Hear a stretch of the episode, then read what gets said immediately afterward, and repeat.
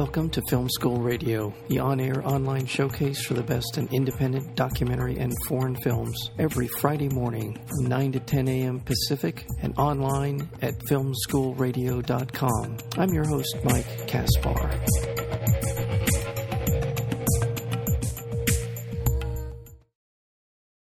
For the past 25 years, acclaimed photographer and filmmaker Lauren Greenfield, known for such films as The Queen of Versailles, Thin, and Kids and Money, has traveled the world documenting the with ethnographic precision and art and artist sensitivity a vast range of cultural movements and moments. With her new film Generation Wealth, she puts pieces of her life together in an incendiary investigation into the pathologies that have created the richest society the earth has ever seen. Generation Wealth simultaneously is a deeply personal journey and a rigorous historic essay, as well as a raucous, entertaining expose that bears witness to the global boom bust economy, the corrupted American dream, and the human cost of capitalism, narcissism, and greed. With that, let me introduce the director uh, of the, this wonderful new documentary called Generation Wealth. Lauren, welcome to Film School.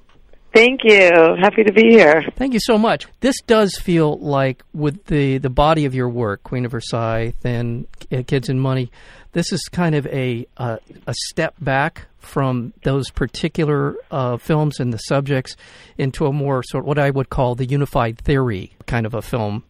Is that accurate? And what prompted you to sort of take this this step forward with this? Yeah. Film?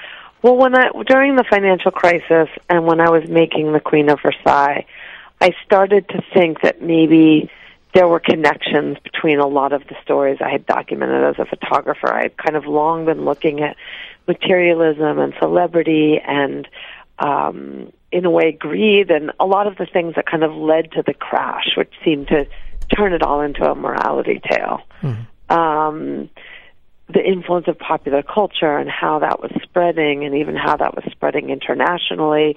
And the international nature of the crash made me think I needed to put it all together and kind of re examine what had happened to our culture. And I definitely started feeling like this wasn't just my journey in these 25 years, but it actually, taking a step back, was a fundamental shift in the American dream and in our values and in our behaviors. And that in a way, in my photography, I had evidence of this shift. And so I started kind of going back into it almost like an archaeological dig in my own photography, yeah. looking at things that I had already seen, but really trying to recontextualize them in within history in a way. And one of the first things I found in my outtakes was a picture of Kim Kardashian at 12 years old.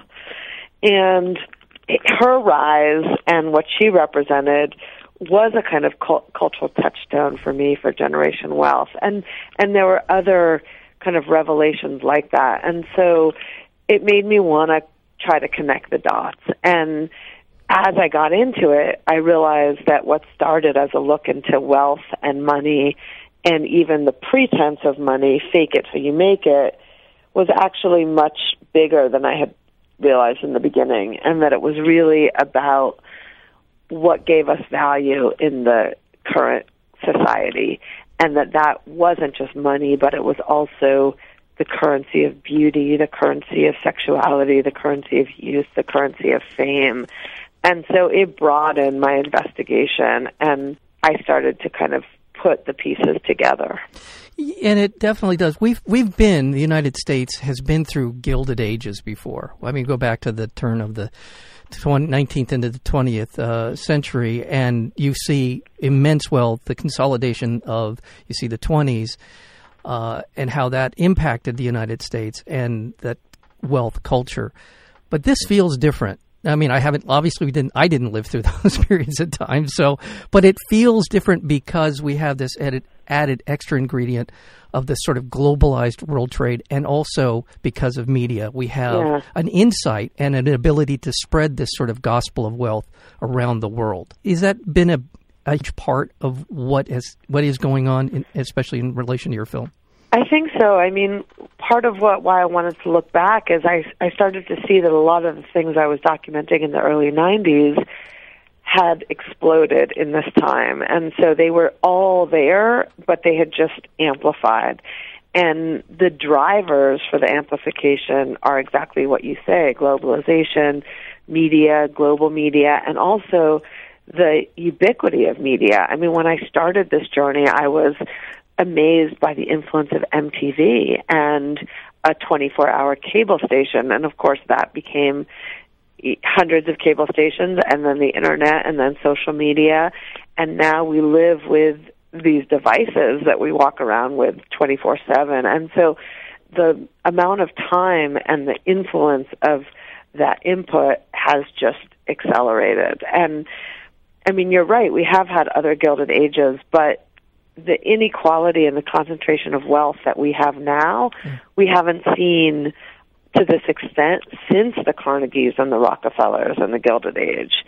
So we do have that inequality, but um, but like you said, we have this accelerant, and it's also in everybody's face all the time. That one of the things that's also changed is that the images of luxury and wealth have become much more dominant in our popular culture.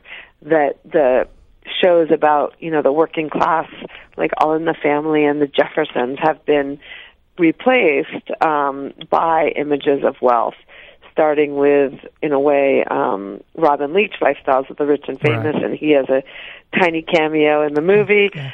through the Kardashians, and that, as my son says in the film, you kind of know the Kardashians better than you know your own neighbors because most people are spending more time with them. Yeah.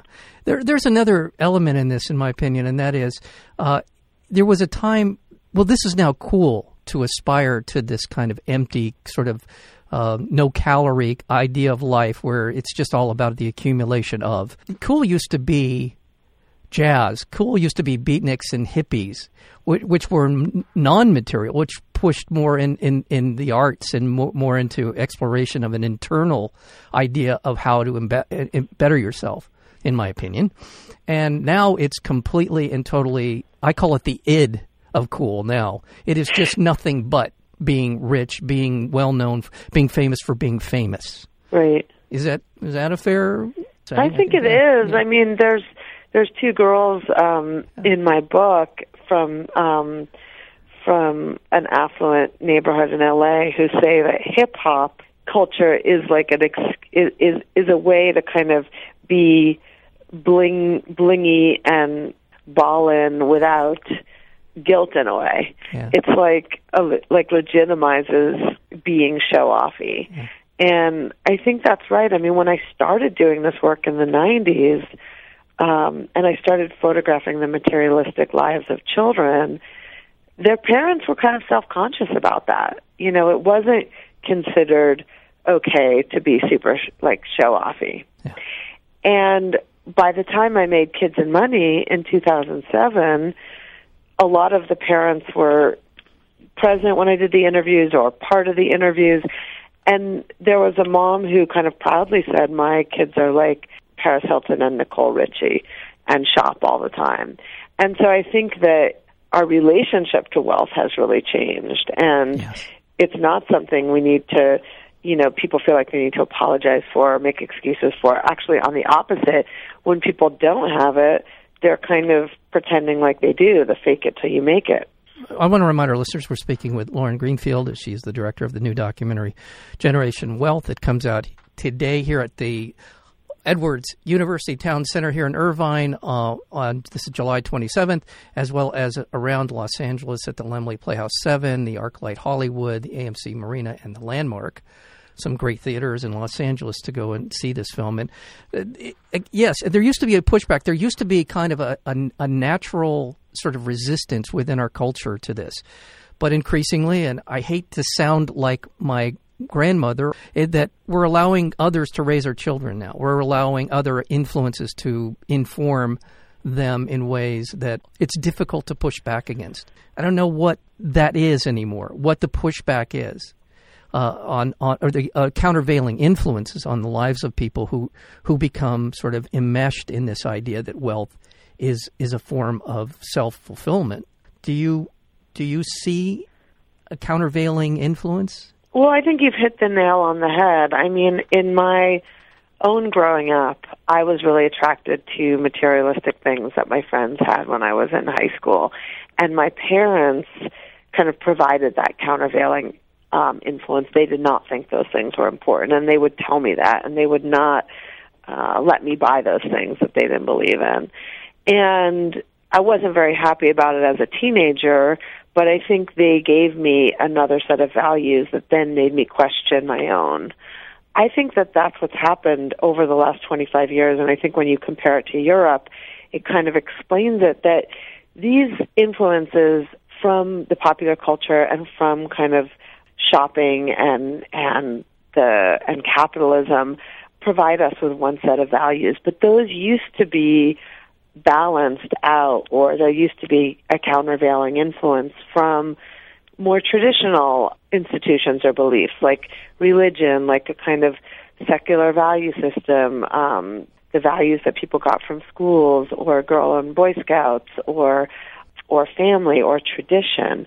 And I think those institutions have really become less powerful in our lives and become um, less influential. And so the input from media and social media and brands and the commercial um, influences have become much stronger. And and that's why I think in Europe they can see the same thing and they're interested in the movie for the same reasons, but they're not quite as far along as we are because there are still more traditional influences that balance that out. Yeah. And I think, you know, especially when you look at young people and how much time they spend with media, I think that, you know, that's a huge accelerant. Yeah. I also think that here in the United States and around the world, with this this sort of uh, the are getting wealthier and the poor are getting poorer, there this great middle, this great sort of shock absorber for the economy and for people in our in America has almost is going away. Let's say right. it is going away, and so it was okay when I was growing up to be good enough to go on vacation, to have a nice house. Maybe you had a, a, vacation home or a, you could rent in Big Bear, or you could go to the Colorado River, or you could do things when you were growing up. And you didn't feel wealthy, but at the same time, you didn't want for much. You had enough right. to keep you happy. And as we, as this bathtub begins to drain, it continues to drain out, there's less and less opportunities for people to feel secure enough in themselves and their ability to, to, to form a life, to create a life for themselves that is fulfilling enough for them. We're losing that, and that's also another sort of another hammer that's hitting these kids as well. Again, I feel like I'm not yeah, answering I mean, your that's why I interviewed my dad, and Yeah. I felt like in my dad's generation, Yeah. my dad's father was an immigrant from Russia. They had very little money growing up, and yet he was able to go to a public high school and Yeah. feel like he could do any profession he wanted, and he and most of his friends were able to do that. And so that social mobility, which was the kind of heart of the American dream, Yeah. has gone away for most people. I mean, the UN report on poverty just came out and said we have the lowest rate of intergenerational social mobility and that zip codes, the zip code you grew up in is the biggest predictor of your future. Right. And, you know, I think it's it's the middle class, the working class, the poor. Almost everybody is hit by this, and um, I think that's why we see this explosion of bling. Like for Chris Hedges Yes. um, calls it out in the movie. He says um, that fictitious social mobility is a kind of replacement for real social mobility Yeah.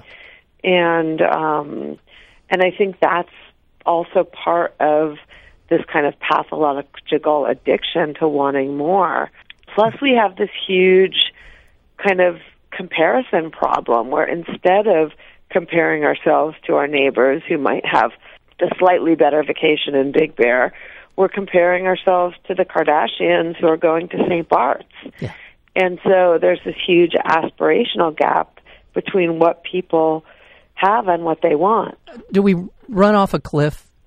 Is that is that what is that what makes this feel different or feel better or do we do how at a, this could not in my opinion this could not be happening at a worse time because the world is facing a real serious situation with the with the impact of climate change on the on the planet, on our ability to generate resources to keep us alive, and Right. now we're in this wild pursuit of something that is not going to benefit us in the long term.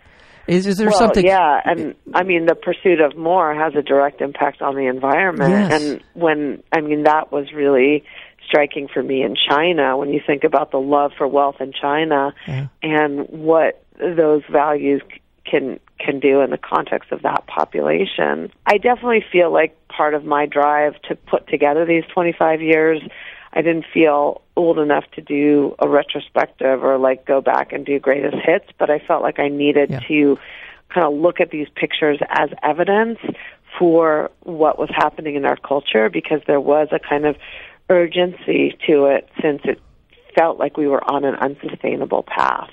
Even though, you know, it feels like we're kind of um, hurtling towards the apocalypse, I also hope people take hope from the film, and I felt like the last act of the film is hopeful in that sometimes it takes getting to a bad place or having a big crash, whether it's financial or the personal crashes that a lot of the characters have, to have insight into what's going wrong and to kind of see the matrix that we're living in. Right. And that in that there's the possibility for change and for agency. And I think we see that in the children in the film, and so maybe Yes. you know that's um, a realization that the millennials are having or will have. I, I there are people in the film who, as you were describing in the last part of the film, are talking about this is not a, a life that you should pursue. This is not what you should be about. Florian Homm, I thinking of a number of people in the film who talk about this, look straight into the camera and say this is not the way forward. Uh, I have one last question for you. It's sort of a, a big picture question. Do you ever foresee, or do you foresee a, a way to reinvent, to re um, to reinvent what means what it means to be wealthy. Is there a way to redefine wealth? I mean, I hope so. I think wealth used to not just be about money. Wealth was about connections and contributing and um, having a kind of satisfaction and happiness, which we know doesn't come with just the pursuit of money. So I hope that. Um, I mean, Generation Wealth is also an ironic title, and I hope that Oh. people will, um, you know, think about what wealth is.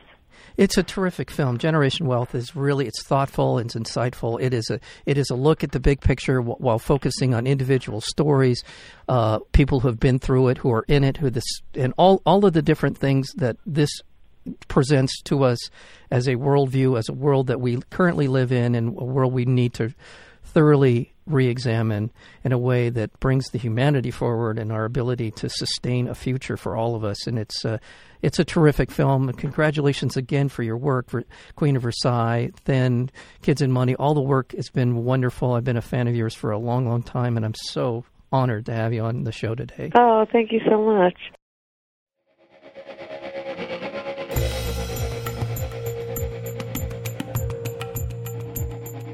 You've been listening to Film School Radio, the on air online showcase for the best in independent documentary and foreign films. You can find out more about the program at filmschoolradio.com. I'm your host, Mike Caspar. Thank you for tuning in, and we'll see you next week with another edition of Film School Radio.